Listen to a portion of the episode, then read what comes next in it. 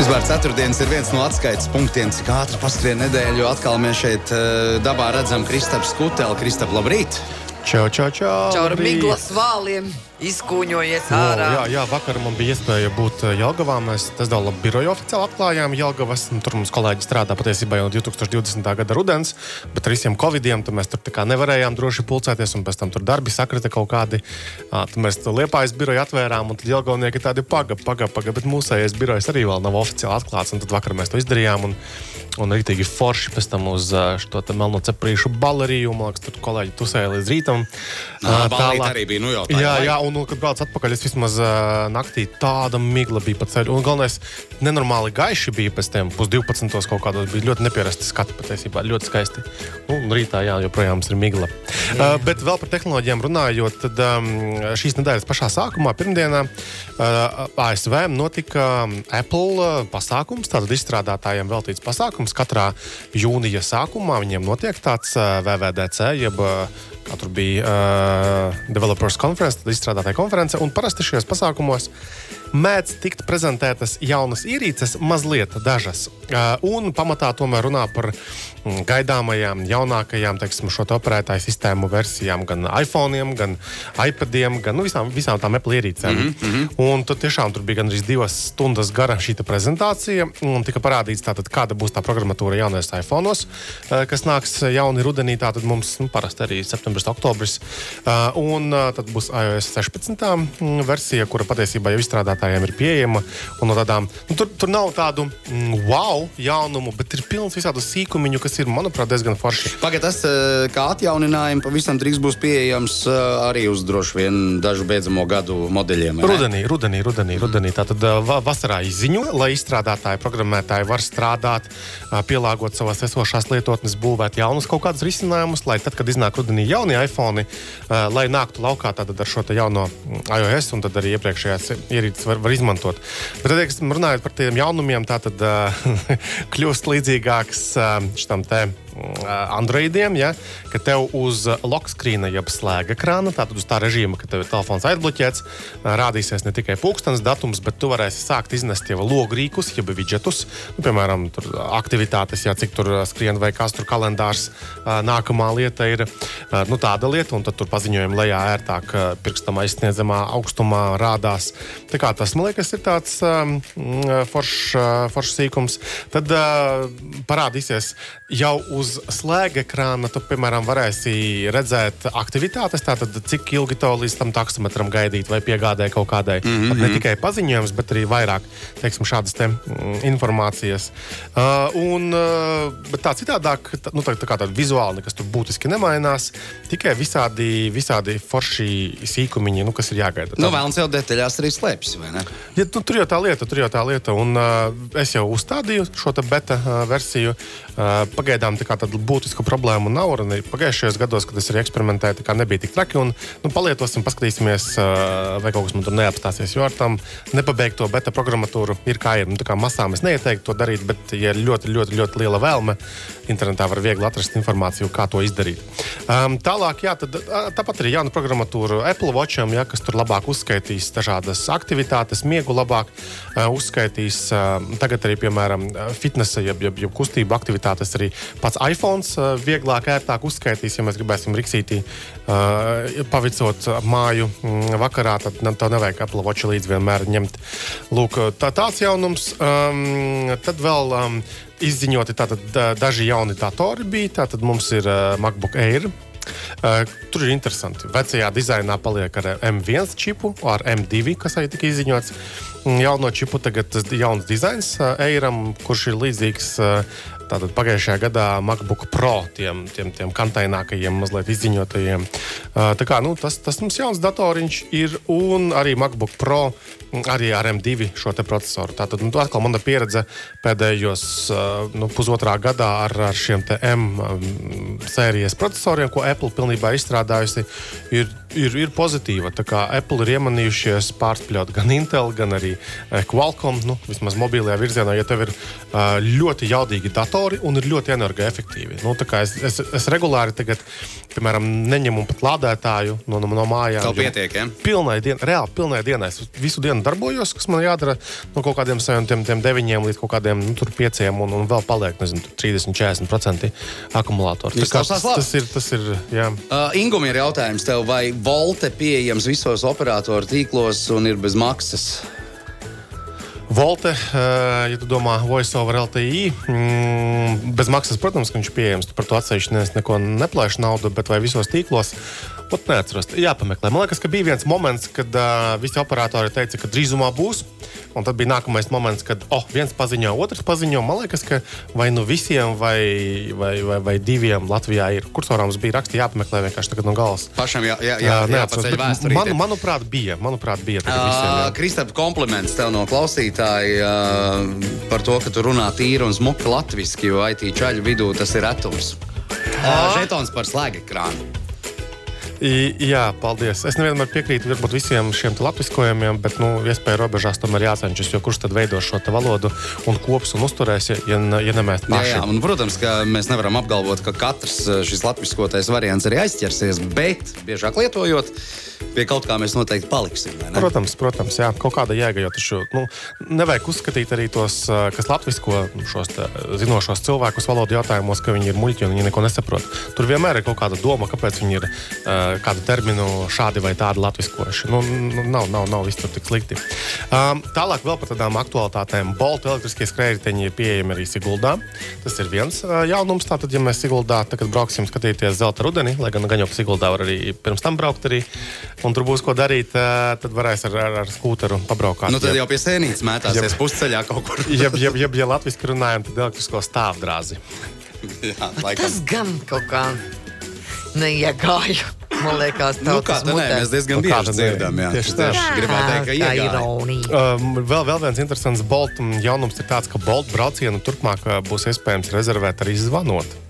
Uh, Tas darbojas tā, ka tātad, uh, tad Bolta taksometra rezervācija Rīgā un Dārgopilī uh, mēs varam zvanīt uz 8, 999. uh, Un tad pēc pieteikuma reģistrācijas klients uz uh, savu telefonu numuru saņems īsiņu, kurā būs redzama aptuvenā braucienā cena, mašīnas valsts reģistrācijas numurs, kā arī saite, kur varēs sekot um, auto atrašanās vietai. Zini, kas Baltiņam ir eh, lielākā problēma? No. Ka viņš itin bieži mēdz pats kaut kur uz dulloto adresi start uh, paķert. Jā. Jā, un ja tu nepārbaudi, nu kā nu, tev liekas loģiski, nu kā pēc uh, globālās pozicionēšanas uh, sistēmas, nu, tu, tu, tev punkts ir konkrēts, vai ne? Un tu, tu izsauc taksītu uz turieni, nu, tu, tu tuvāko adresi viņš paņem un uz turieni brauc. Kādi tik man gadījumi nav bijuši? Nu, ir bijis tā, ka kaut kādu pāris kilometru attālumā pavisam kaut kur citur. jā, šitā- taksi ziņo, ka viņš ir klāts. Jā, viņš ir klāts. Es saku, kur klāts, un tad mēs beigās saprotam, ka ne jēga nav, un tad tev ir jāceļ, un tā atcelšana maksā kaut kādā 2,50. Un, un, un tā, nu, protams, ka es tagad esmu iemanījies arvien biežāk nu, tiešām ieskatīties, kas tā ir pa adresi, uz kuras esmu izsaucis, bet nu, tā viegliprātīgi vienkārši saukt un norādīt tikai gala mērķi mm, ir diezgan bieži jāgadās. Un tur būtu jāpaskatās, kādu tieši viņi izmanto. Citu, šeit pat pie darba ne Google? Jā. saucu taksītu, un zinu, kur viņš man viņš tur pie ko- kolas aizbrauca. Ļoti labi. Tur man ielika. Pastaigāt arī jānevajag. Nē, nē, pastaigāt Kaut kā tie vajag. desmit tūkstoši soļi ir Tas jāsavāc. skaidrs, ja šis ir veids, kā savākt desmit tūkstošus Oh, soļus. paldies, sakam, Vai ne? Boltam. Jā. Bet man patīk, ka Twitterī bija kaut kāds komentārs par to Bolta telefonu, kad, kad aplis ir noslēdzies. Ja? Kad nāca te varā lietotni, kurā mēs te varam izcelt takšus. Ja? Agrāk jau bija pa telefonu zvanījām, izcēlām taksometrus, un tagad aplis ir noslēdzies, un atkal mēs uh, zvanām, lai izsauktu taksometru. Lūk, vēl viena interesanta un svarīga liekas, lieta, kas skars reāli mūsu visus, ir tāda, ka Eiropas um, Savienībā mm, ir beidzot atkal, uh, nevis beidzot atkal, bet beidzot ir novienojušies, ka būs visiem, visai mazajai elektronikai Eiropā tirgotajai no 2024. gada vienots uzlādes standarts, un tas būs USB Type-C. Tas ir kurējais. Tas ir tas, kas ir baibai. tas, kas ir baigts. Mazliet. Tas, kas nav mums, jā, jā, Šitas nu. te, jā, Jā, jā, nu, tas, tas, ko var iesprāst abos virzienos. kā jums būs kaut kāds pārveidotājs? Ja?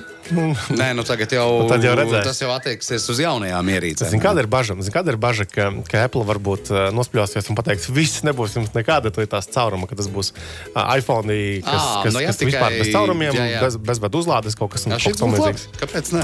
Jā, un tad pārējie sekos līdzi. Jā. Tad būs interesanti vērot, ka būs ražotāji, kas teiks, nē, mēs piedāvāsim uzlādes tu šos spraudņus, ka, kā līdz šim. Pēc tam paies pusgads kaut kāds, un bums, nu, vairāk nav nekā. Tā tas bija taču ar austiņu pieslēgvietām. Mums ir, Apple nav.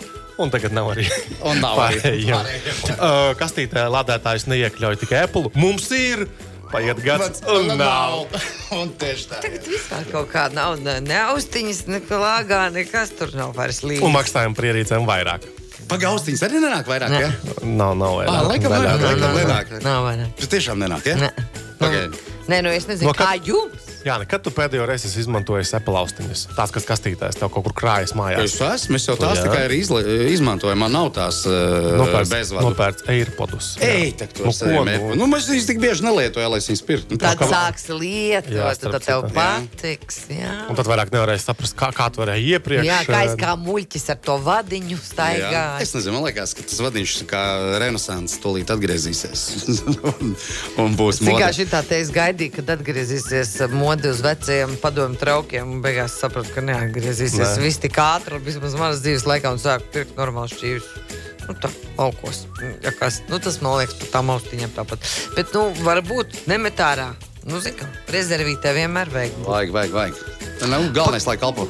Vēl viena laba lieta, tātad, ko es pamanīju šajā nedēļā, tātad ir izveidota um, tāda uh, tīmekļa platforma, pasaki.lv, uh, kurā var organizēt video sazvanus ar psihologu. Tātad pasaki.lv uh, ir platforma, un tur, man liekas, uh, foršā lieta bija tāda, ka kaut kāds pirmais sazvans ir par velti, tad tu saproti, nu, vai, vai, vai šis speciālists tev uh, varēs palīdzēt kaut kādos jautājumos, un tad tālāk jau nu, par maksu teiksim, šīs te konsultācijas var aizvadīt attālināti.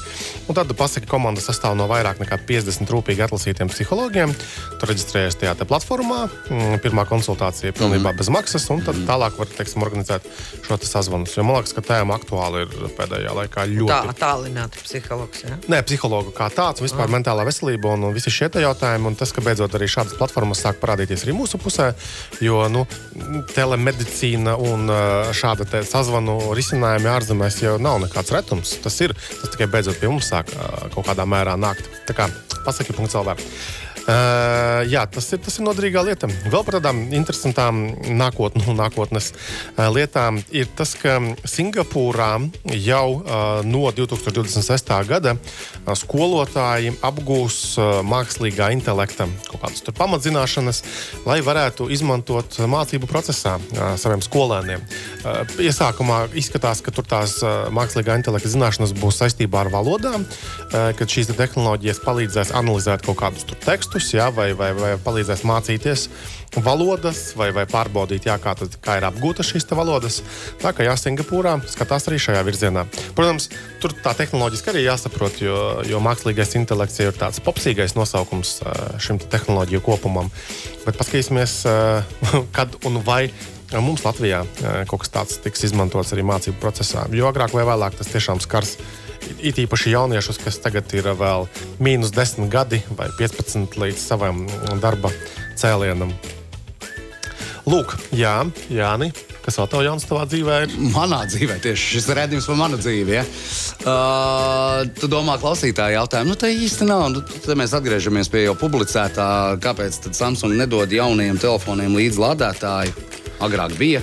Tur tas stāsts ir par nu, vismaz kā to uzņēmumi pasniedz, ka nav, nav ko vairot tagad e, atkritumus, e, jo nu, tie, kas ir pēdējos e, gados pirkuši kaut kādus nebūtu telefonus, lādētāji mums ir mājās visdrīzāk, un e, kāpēc vēlreiz vienkārši krāt.